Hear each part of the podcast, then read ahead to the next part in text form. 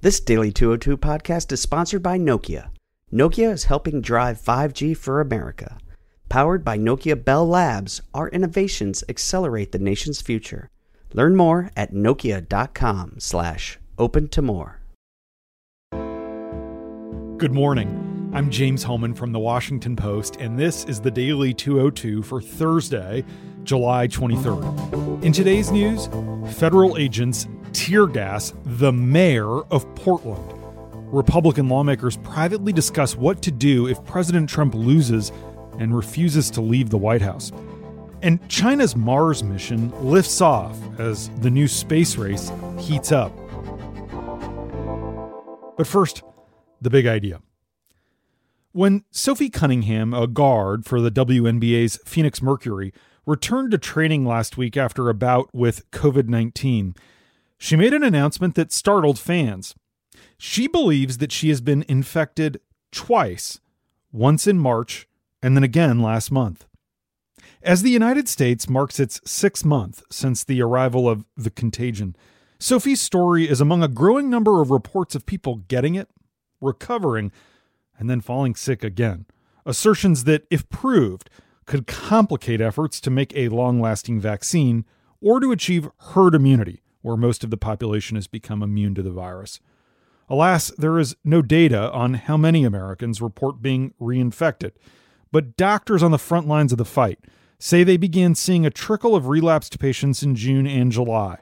Those patients ran the gamut, including both men and women from their 20s to their 60s, who were distinct from the long haulers who have been complaining of symptoms for months. These are people who had tested positive way back when and seem to have recovered at the University of Pennsylvania, there was the pregnant woman infected in March who was fine for two months and then became so sick during childbirth she had to be put on a ventilator. At the Cleveland Clinic, there was a patient with very mild symptoms back in February, just a loss of smell and taste. He was well for two months, but then he needed to be hospitalized in May and was confirmed to have the virus again.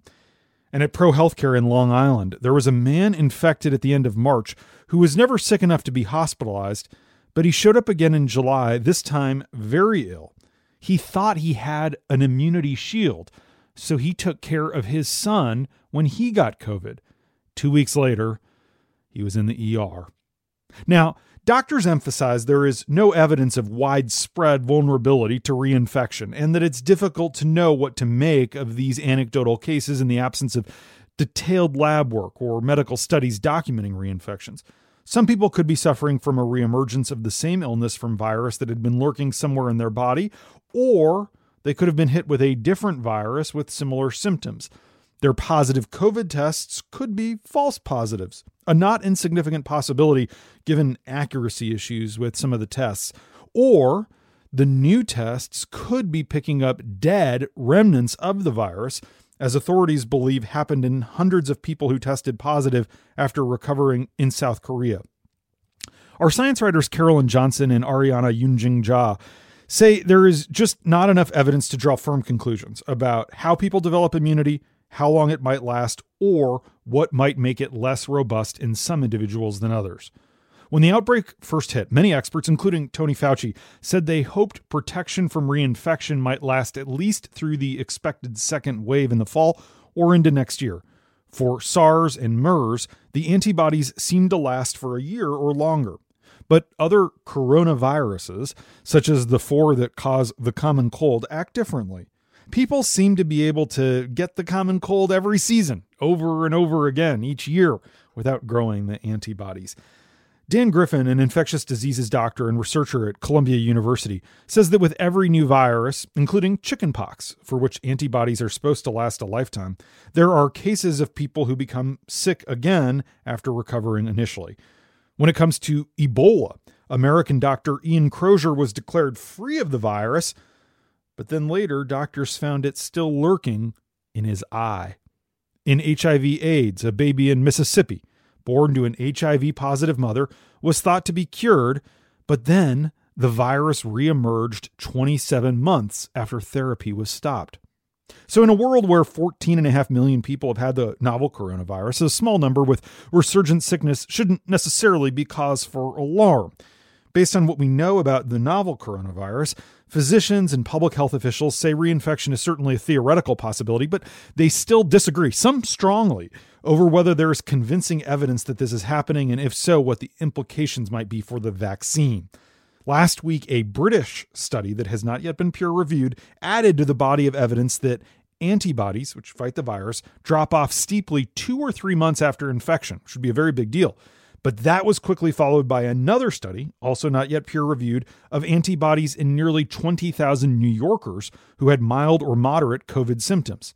After retesting 120 of those people three months later, researchers at Mount Sinai found virus fighting antibodies were largely stable and it even increased in some people that started with lower levels right after their infections. The Mount Sinai team speculates that the antibody test they used which has been authorized by the FDA, may be more sensitive and thus accurate than the ones used in other studies. Virologists and immunologists have also been quick to point out that our body's immune system uses an array of different tools to fight infections. Antibodies, which are a blood protein, have gotten the most attention because they're relatively easy to measure and they work in a simple and easy to grasp way. They block viruses from entering cells and route the infection. But there are also memory B cells, which is a type of white blood cell, which create antibodies based on past skirmishes with pathogens. And then there's the T cells, another type of white blood cell. They also play crucial roles. They sort of orchestrate the entire immune response, instructing the body to recreate more antibodies and even actively fighting the virus by killing the infected cells themselves. The T cells are great. Scientists are unclear which components of the immune response are most important to fight off this coronavirus. Seeing antibody levels drop off, of course, is a concerning sign, but the data is provisional and conflicting. Even if the antibodies decrease, it doesn't necessarily mean people are just as susceptible if they encounter the virus again. A small study of human volunteers who had a common cold coronavirus squirted up their nose and then came back for a repeat dose a year later showed that antibodies in their blood declined and people were able to be reinfected with the virus. But when they got the cold again, they did not develop as contagious a cold, meaning they shed virus in an infectious way for shorter periods. Other infections, such as dengue fever, can be more severe the second time around. Sadly, reports from the front lines continue to grow more grim. The U.S. is poised to very soon surpass 4 million confirmed cases. And the number of daily deaths yesterday in America surpassed 1,100. That's the first time that mark has been reached since May. And total deaths in the United States since the start of the pandemic have increased to more than 140,000. California yesterday passed New York in the number of total confirmed cases. With transmission rapidly spiking in many areas, governors in Indiana, Minnesota, and Ohio, along with the mayor of Washington, D.C., joined a growing number of other states in mandating face coverings. More than 30 states now require people to wear masks. The data show the masks are helping. And an influential model from the Institute for Health Metrics and Evaluation at the University of Washington said wider mask wearing by Americans has caused them to revise their projections on how many folks are going to die of COVID by November 1st. Earlier, their forecast had 224,500 Americans dead by November 1st. Now, they've revised the estimate to 219,900 by November 1st, which is a decrease of about 5,000 deaths. If 95% of Americans wore masks when leaving their homes, the researchers say that number would drop from 219,000 dead to 185,900. When you go outside, it's worth thinking about those figures as you consider whether to mask up. And that's the big idea. Here are three other headlines that should be on your radar. Number one, Ted Wheeler, the mayor of Portland, Oregon, got tear gassed overnight by federal agents. Wheeler was standing alongside protesters massed again outside a courthouse, as they have been for several weeks now. The Democratic mayor strapped on goggles and coughed heavily as the noxious fumes wafted past. His brush with chemical irritants came after he made a contentious and at times tense attempt to talk with protesters. In the hours before the federal agents cracked down on the demonstration, Wheeler was heckled and screamed at as he attempted to explain his position at a time when protests have gripped the Rose City, and Trump has sent federal officers in increasing numbers to the streets.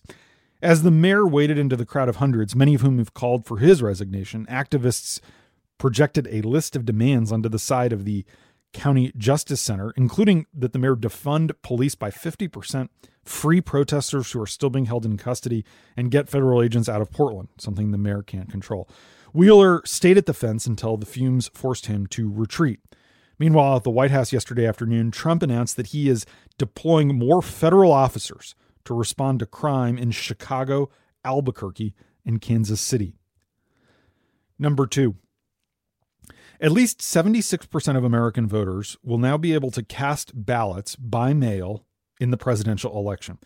As of now, nearly 180 million Americans who are eligible to vote would be able to cast a ballot by mail. Of those, 22 million live in states that will accept fear of the coronavirus as an excuse to vote absentee, or they've switched to become states where you need no excuse at all. 34 states and DC already allowed anyone to vote absentee, but many of these places are making the process easier. California will start proactively mailing ballots to registered voters, joining universal vote by mail states like Colorado. Many states will send every registered voter an absentee ballot application.